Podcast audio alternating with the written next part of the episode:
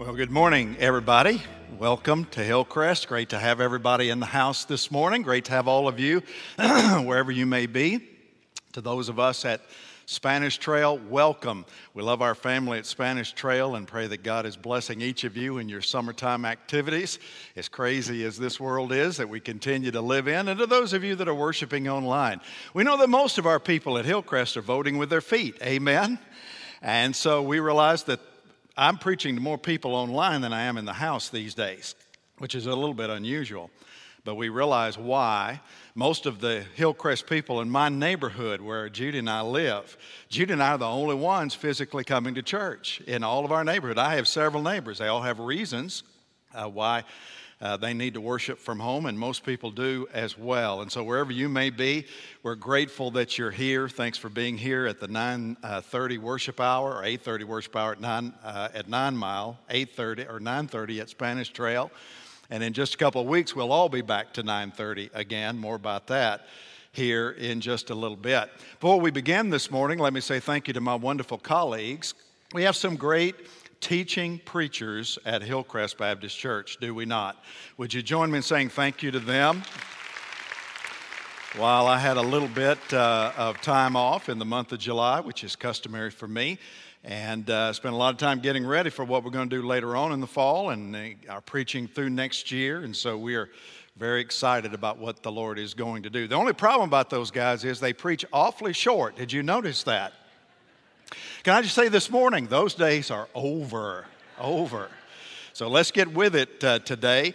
I'm going to be a little bit uh, jumping around in the scriptures, and so if you want to just open your Bible, if you've got a sermon guide, that's great too. Uh, we'll be using multiple scriptures as we return this morning to a series that I began uh, last February uh, before we were so rudely interrupted by worldwide contagion. And uh, effective as of the 22nd of March, we felt like uh, because of the uncertainty and the great scattering that ensued therein, that we would be wise to kind of stop that series because we didn't know what to expect. So we turned our attention to matters that were a little bit more germane for the time that we were in then. Today, I think, is a good time for us to return to our study. I believe this is a study of the fundamental beliefs of our faith and as a, a, a, framework of reference.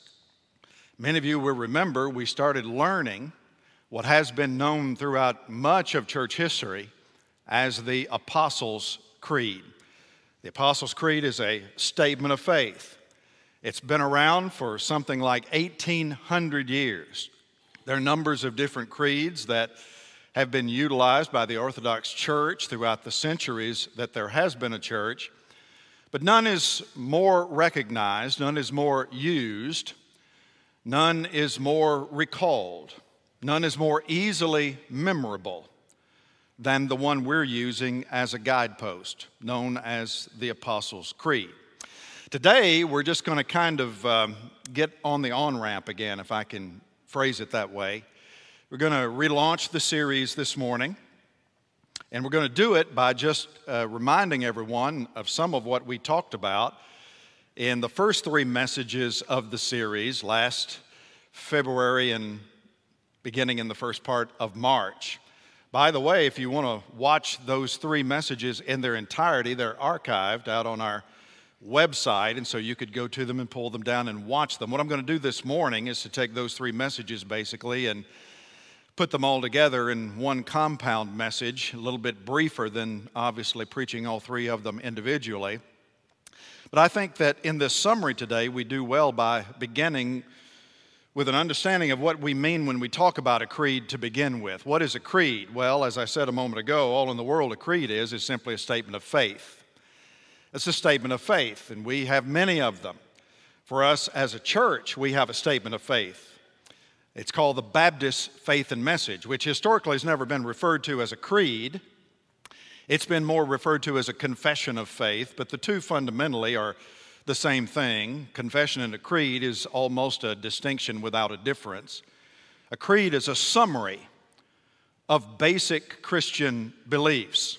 If you're familiar with the little yellow books that you can see in bookstores, A creed is basically Christianity for dummies, okay? It takes complex matters and reduces them to aid in our memory to their simplest forms. So, a creed is just an abbreviated statement that's designed to set forth the basics of our faith. Now, let me say again that while creeds, I think, can be enormously helpful for us, they can also be problematic if we take a creed and use it as a substitute for the Bible. Everybody with me? So, a creed is not the Bible. The Bible is the Word of God. Somebody say amen. And so, a creed is only as good, as useful, as profitable as it is based and shaped by the scriptures themselves. And so we begin by simply saying we believe the Bible is the Word of God. But there are lots of Christian groups, there are lots of crazy groups that will say, oh, yeah, we believe the Bible. So everybody says that who stamps their forehead with the term Christian. Creeds help us articulate exactly what it is that we say we believe about the Bible, and toward that end, they can be, I think, positive tools for the church of the Lord Jesus Christ. Let me give a couple of words of clarification about the Apostles' Creed itself. First of all, it's not the only historic creed of the church. There's the Nicene Creed, there's the Athanasian Creed, there's all kinds of confessions that have been written throughout uh, the centuries. It's just the oldest and the shortest, which makes it the most memorable and like those sermons you heard uh, over the last three or four weeks. So we like things brief. Amen. And so the briefer the confession, the briefer the creed, the better we like it, and the more people tend to are gravitated to it. So that's the first thing. It is not the only creed. Uh, two, contrary to the title, the apostles of the early church did not author the uh, Apostles' Creed. The reason that it carries the title Apostles' Creed is because what's drawn or what's in the Apostles' Creed is basically drawn from the preaching and teaching of the early apostles. The Apostles' Creed was put together by church leaders two or three hundred years after the first century period of the church. And so, toward that end, we've been using the Apostles' Creed for 17, 1800 years as a church, but it wasn't written by the apostles. It's important because what it contains is the fundamental underlying structure of what was important during the apostolic ministry of the early church, what those men preached as the gospel of God. And then a third thing that I would mention about the Apostles' Creed is that is it by no means exhaustive. It's not. Uh, there's a lot that's not in the Apostles' Creed. For example, as we'll read the Apostles' Creed here in a minute, you'll find it doesn't say anything about the Word of God, doesn't say anything about the Scriptures, doesn't say anything about a lot of things. If you want an exhaustive uh, study of Christian faith, you'd have to get you a big old 1,200 page systematic theology that will unpack the lion's share of what we believe. That's not the purpose of a creed. So you just need to understand as we go into it, yet again, that it's not totally exhaustive. Many of you may say, well, what about this and what about that? Well, it can probably be contained under the major headings of the Apostle Creed, but there's a lot of things that aren't mentioned specifically, all right? It only covers the non negotiables. Now, having said that, maybe we should take a moment before we begin today and um, go back and review exactly what the Apostles' Creed says. Here's what it says Do you remember it? I believe in God the Father Almighty, creator of heaven and earth. I believe in Jesus Christ, his only Son, our Lord, who was born of the Virgin Mary, suffered under Pontius Pilate, was crucified, died, and was buried. He descended to the dead. On the third day, he rose again. He ascended into heaven, is seated at the right hand of the Father, and will come again to judge the living and the dead. I believe in the Holy Spirit, the Holy Universal Church, the communion of saints, the forgiveness of sins, the resurrection of the body, and the life everlasting. This is what we believe as articulated by the Apostles' Creed, taken from the Word of God, and all God's people said, Amen. Now, let's go back and do a summary of the first two or three lines of the Apostles' Creed, or at least the first two or three phrases. That's, this is how far we got uh, back earlier this year. Three primary fundamentals that we covered that are articulated in the Apostles' Creed. Today, we'll cover two of them about God the Father, and then uh, a beginning point in our study of Christ the Son. First of all, we articulated that as the foundation of our faith, we believe in God the Father. That's the first line of the creed. I believe in God the Father. And let me just say this morning this is the way a Christian worldview has to begin. I mean, we, we talk with our friends and our neighbors with respect to what it is we believe. We have to believe right here. Namely, fundamentally, I believe that there is a God.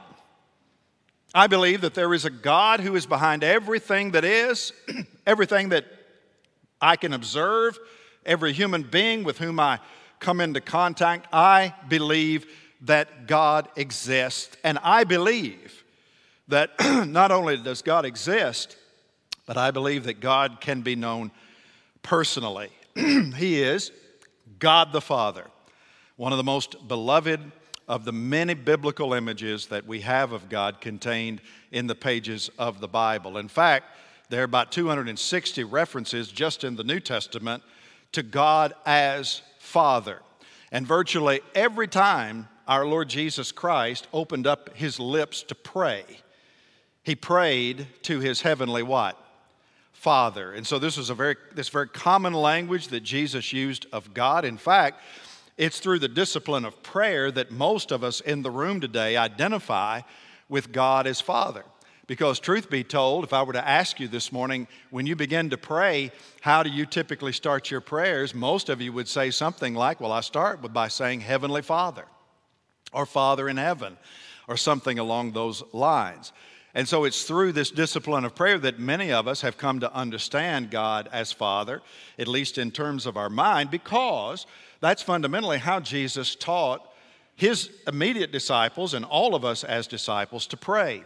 That's contained in the gospel accounts, particularly Luke chapter 11, when the disciples had seen Jesus praying as a matter of course.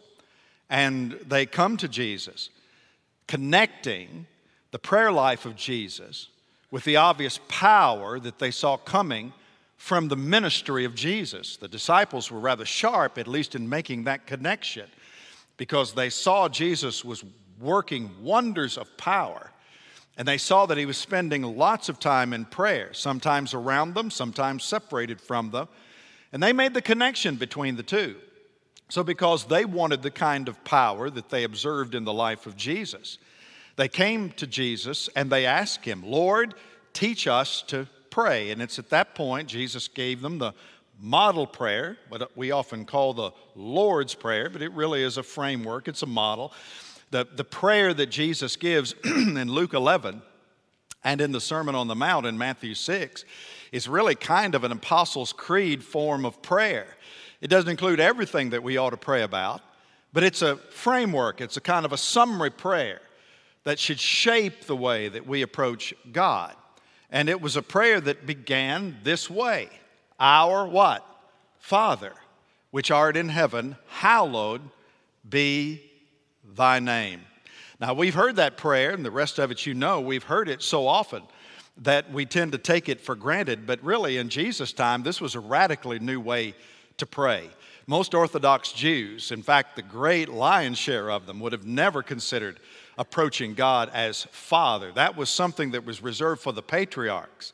God was a father, but he was the father to Abraham, and he was the father to Isaac, and he was the father to Jacob. But no Jew during the time of the Lord Jesus Christ that I'm aware of would have had this fabric, this framework of understanding God as a father, much less approaching God as father. They would have considered that somewhat sacrosanct. They would have considered it uh, borderline blasphemous, far too intimate, far too cavalier, far too flippant, far too casual for the average person to dare approach God in that way. And then, of course, Jesus took it even further in his ministry by showing that in prayer, not only can we call God Father, but he made it even more personal when he referred to God as what? Abba, Daddy, Papa, which would have been even more alienating to the average Jew. And so this was a radically new way to pray to God as a God not only that exists, to God who is not only a all powerful creator God, but to a God who is very personal, a God that we can talk to, a God that we can address in simple terms, a God that we can approach, a God that we can seek. Now, what does that mean for the average believer? Well, it means, first of all, if, we, if God is our Father, it means for us that we're God's children. Amen. And I don't know anything really any more significant in my life. I don't know of a greater advantage in any way, shape, or form than the advantage that comes to me with the recognition that I belong to God as a child, that I'm connected to God in some way. That there may not be a bloodline to God, but there is a spirit line to God. There's spiritual DNA straight from the throne of heaven that's placed into my life from the moment that I surrendered to God and believed in His Son, the Lord Jesus Christ. The New Testament writers couch it in terms of adoption. Not only am I saved, I'm adopted into the very family of God. And so, this is a great revelation for every believer that you need to understand. Namely, that God has not only given us physical life, we're not only here because God has given us life physically in the body, but if we know Him by faith, we'll live forever because we're connected to Him through the gift of new life, which comes as a part of the gift of faith. God's not a father to everybody. You'll hear that said a lot. We're all God's children. No, we're really not. We're all God's creation. We're all God's offspring, if you want to use it that way. We all come from God. We're all created the image of God. But that doesn't mean that we're automatically children of God. The New Testament is very clear that you've got to become a child of God. That comes as a matter of response to what God has done for you in the gift of Jesus Christ. John 1 12, for example. But to as many as received him, that's Jesus, to as many as received Christ, to them he gave the right to what? To become children of God, which means that before you do that, you're not a child of God. We are given the right to become children of God. How? Even to those who faith believe in his name. So God becomes the Father of everybody who believe. What a tremendous statement of the incredible love of God for those who belong to Him. Now, let me say this morning that I'm well aware that a statement like that can be off putting to some because not everybody gets real excited about the fatherhood of God. And you know why? Because you didn't have a really good daddy here. Sometimes we have sour relationships with our father. And I'm convinced today in 2020 America, you know what I ask whenever I see all these protests that are going on? All these terrible things that could and should turn your stomach. And I'm okay with protesting. I'm, I'm, I'm thankful to live, and some things need to be protested. And I'm thankful we live in land of freedom where we can do it. But I don't think we ought to do it like it's being done before our eyes. But you know what I you know what the first thing I think of? Where are the fathers? Y'all know what would happen to me if I pulled a stunt like that? I'm not even gonna go there this morning. I wouldn't have even thought about it. And there was a reason for that. First thing comes to my mind where are the fathers? They're not there. And they're not there for a lot of reasons. And a lot of that anger that's coming out may be even a result of that. So I realize when I talk about the fatherhood of God, not everybody automatically connects with that. Not everybody jives with that. And I get it. But here's what you don't want to do you don't want to import the faults of your earthly fathers onto a holy God. That, that's not a good thing to do. You say, Well, I, I didn't have a really good experience with my father. No, but you wish you did. You wish you had of. You'd give everything if you had have had that. But God is everything about a father that you might have missed this side of heaven. He doesn't make mistakes. His discipline is always good and holy and just and fair. He's always there for you. He's always willing to listen. He'll never bail out on you. Isn't that wonderful? You can have everything that you've ever looked for in a human parent by connecting with a holy God who will never let you down. I think, didn't we sing that a moment ago? He will never leave us. He will never leave us. He'll never forsake us. He'll never let you down. You may let yourself down, circumstances may let you down, but because God is Father, He never will. He's promised to love you, to cherish you, to nurture you, to support you, to provide for you, and everything in between until one day we are forever together in His glorious presence in an eternal kingdom where we won't have to protest anything anymore. Can I have an amen this morning?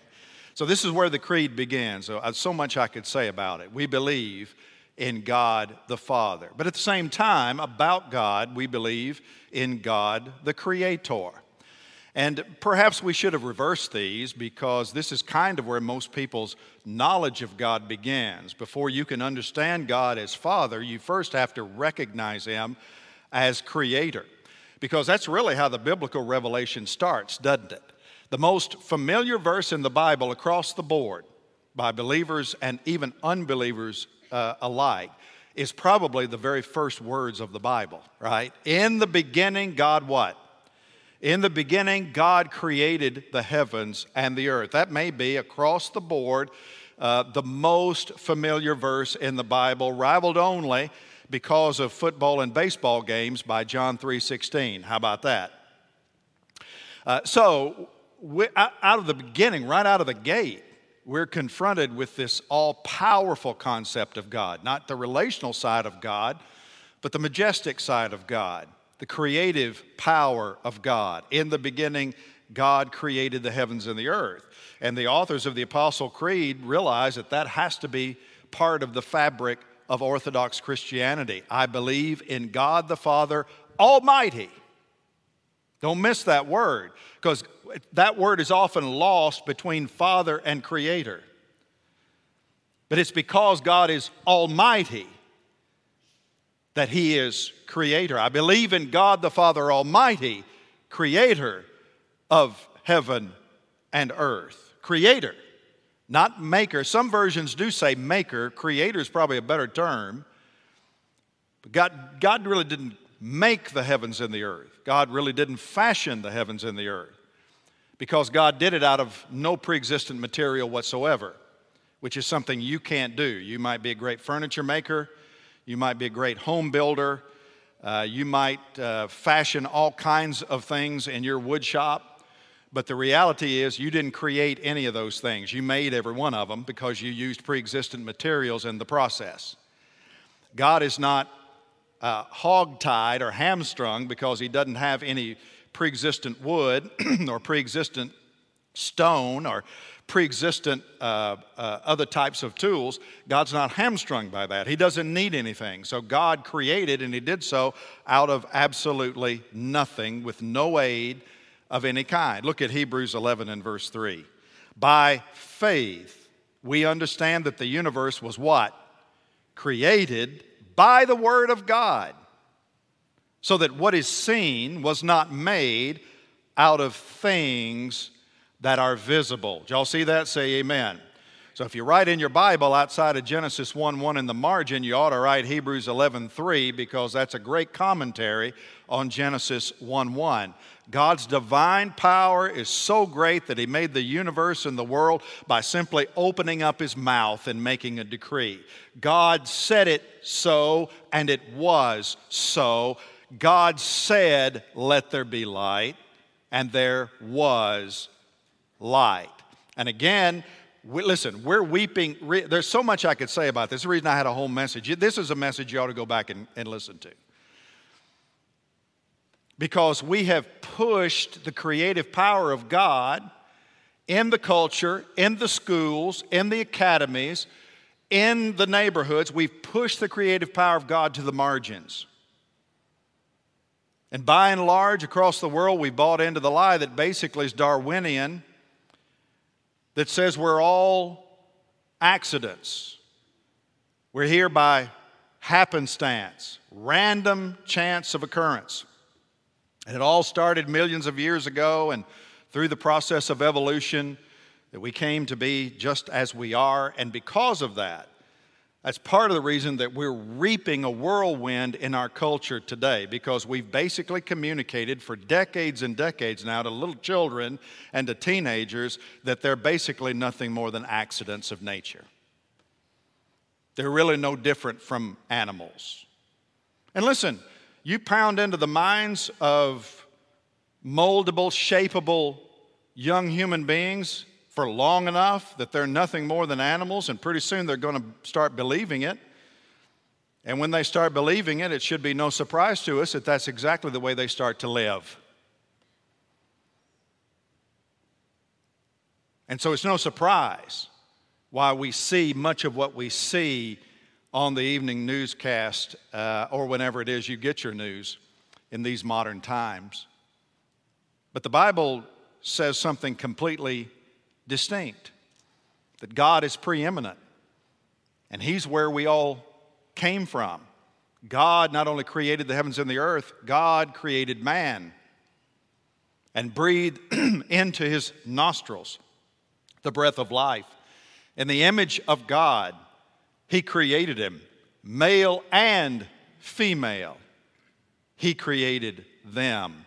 And listen, when God loses preeminence, humanity loses significance. If, if you don't come from God, you really are no different from an animal. And it doesn't matter. You don't matter, truthfully, but you do matter. And you know why? Because you're created in the image of God. You've got not only the divine spark, you've got the divine DNA coursing throughout your very being. And it makes perfect logical sense to understand this is not only where the heavens came from, this is not only where the universe came from, this is not only where the world came from, this is where we all came from. I believe in the power of natural forces, but I think natural forces are always limited in terms of what natural forces by themselves can accomplish. Natural forces cannot write a book, natural forces cannot compose a majestic symphony or an opera or even a popular song for that matter. I mean, that would be like, as I've said before, it'd be like you taking a trip. I saw the president giving an address from Mount Rushmore just a few weeks ago. And can you imagine the president turning around and looking at Mount Rushmore and saying, You know, isn't it amazing, my fellow Americans, what a little wind and rain over a billion years can accomplish? Isn't that marvelous? No, no. Every one of us knows that that stuff didn't happen by natural forces. That's there because somebody really intelligent had a vision and got up there and went to work and created it.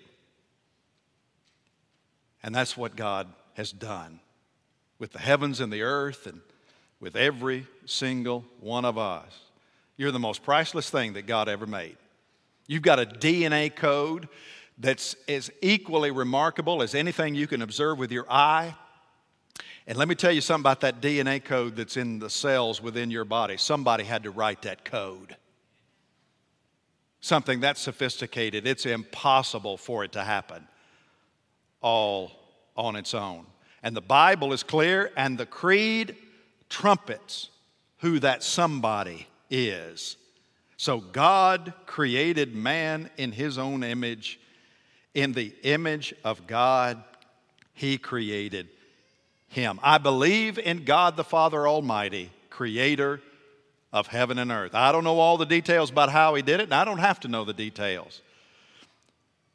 But the world and the universe testify that there is a master designer who stands behind everything that is. Everybody with me so far? I believe, we believe in God the Father, we believe in God the Creator and then finally, just to touch on it this morning, we believe in Christ the Son. Y'all remember that the most important question that Jesus himself ever asked, uh, he asked to Peter. Who do you, he actually asked it to all the disciples first. Who do you say that I am? Man, how you answer that question is critically important because there are eternal consequences with respect to your response. Who do you say that Christ is? Well, the Creed gives us uh, an appropriate response to that statement. I believe in Jesus Christ, God's only Son, our Lord. Now, beginning next Sunday, we'll have several messages that are just devoted to what the Creed ascribes to Jesus Christ as the living Lord, the Son of God. In fact, two thirds of the Apostles' Creed is dedicated to Jesus. Have you noticed that? I mean, there's a little bit dedicated to God, Creator, Father, and, and there's basically just a, a sentence or two to other very important things.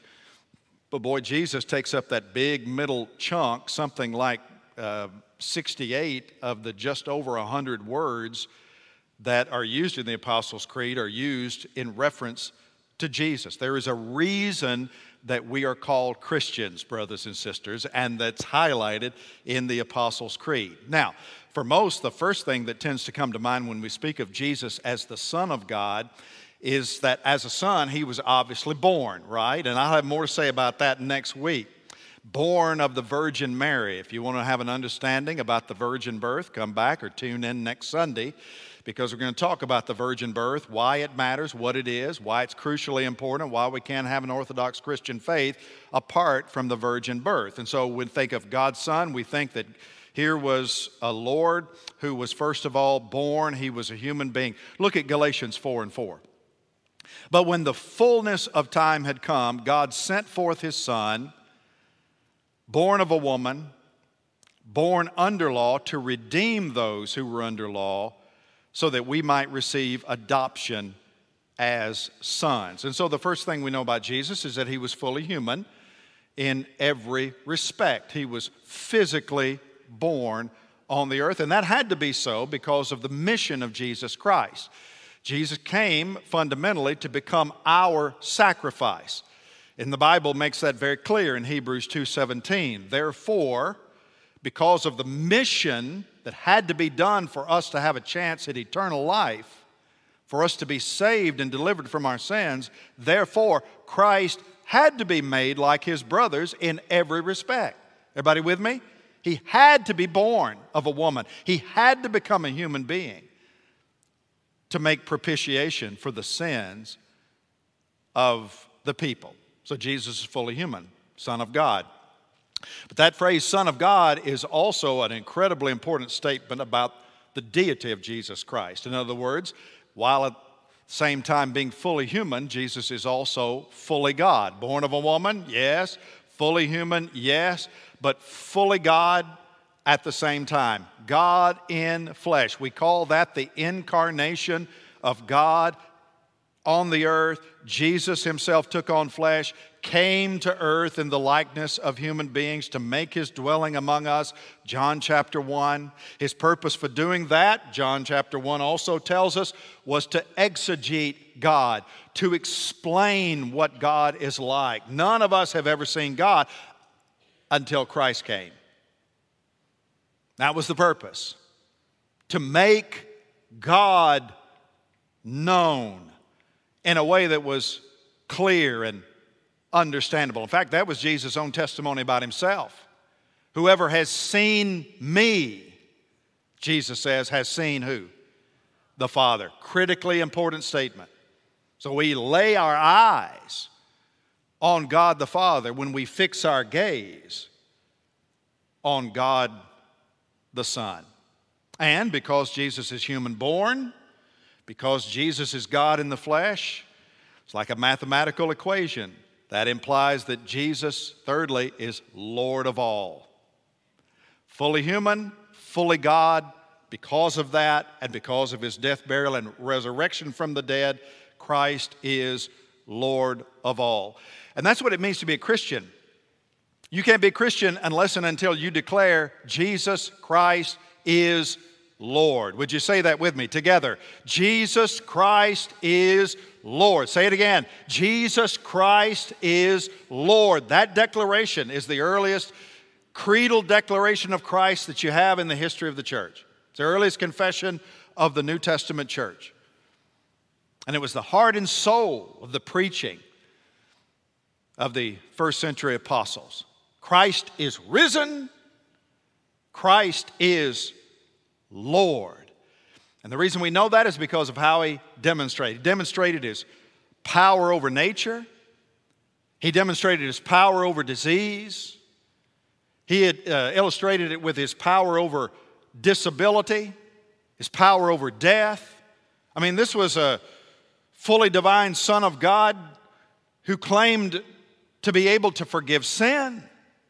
And so, because of all of those things which were attested by the early apostles, witnessed in Jesus Christ, they recognized this is something only God can do, man. Only God can forgive sins. I mean, this is what the Pharisees said. You can't do that, only God can forgive sins. Jesus said, That's right. Put two and two together, brothers. They never would, never did. And Jesus comes to the end of it all, this side of the kingdom. And he expresses that in no uncertain terms. All authority has been given to me in heaven and on earth. Jesus Christ is Lord. And it's that confession, by the way, that caused so much trouble for the early believers, right? I mean, that's what got them boiled in oil that's what got them flayed like catfish. That's why they had their eyes gouged out and their tongues cut out and burned at the stake. Because of that confession, there's always a price to be paid. When you confess openly and publicly, Jesus Christ is Lord. You know why? Because when you make that statement, you're also at the same time making the confession nobody else is, including you which is the most painful of all. But yet, this is where Christianity begins. This is what you must believe. This is a confession you must make in order to follow Jesus, in order to be saved. If you confess with your mouth, Jesus is Lord, and believe in your heart that God has raised him from the dead, you will be saved. Is any robble room with that? No, it's a confession you have to make in order to become a child of God. Everyone who calls on the name of the Lord will be saved. This is where the Orthodox Christian faith begins with these opening three clauses of the Apostles' Creed. I believe in God the Father, Almighty, creator of heaven and earth. And I believe in Jesus Christ, his only Son, our Lord. This is God's word. Let all who agree say, Amen. Amen.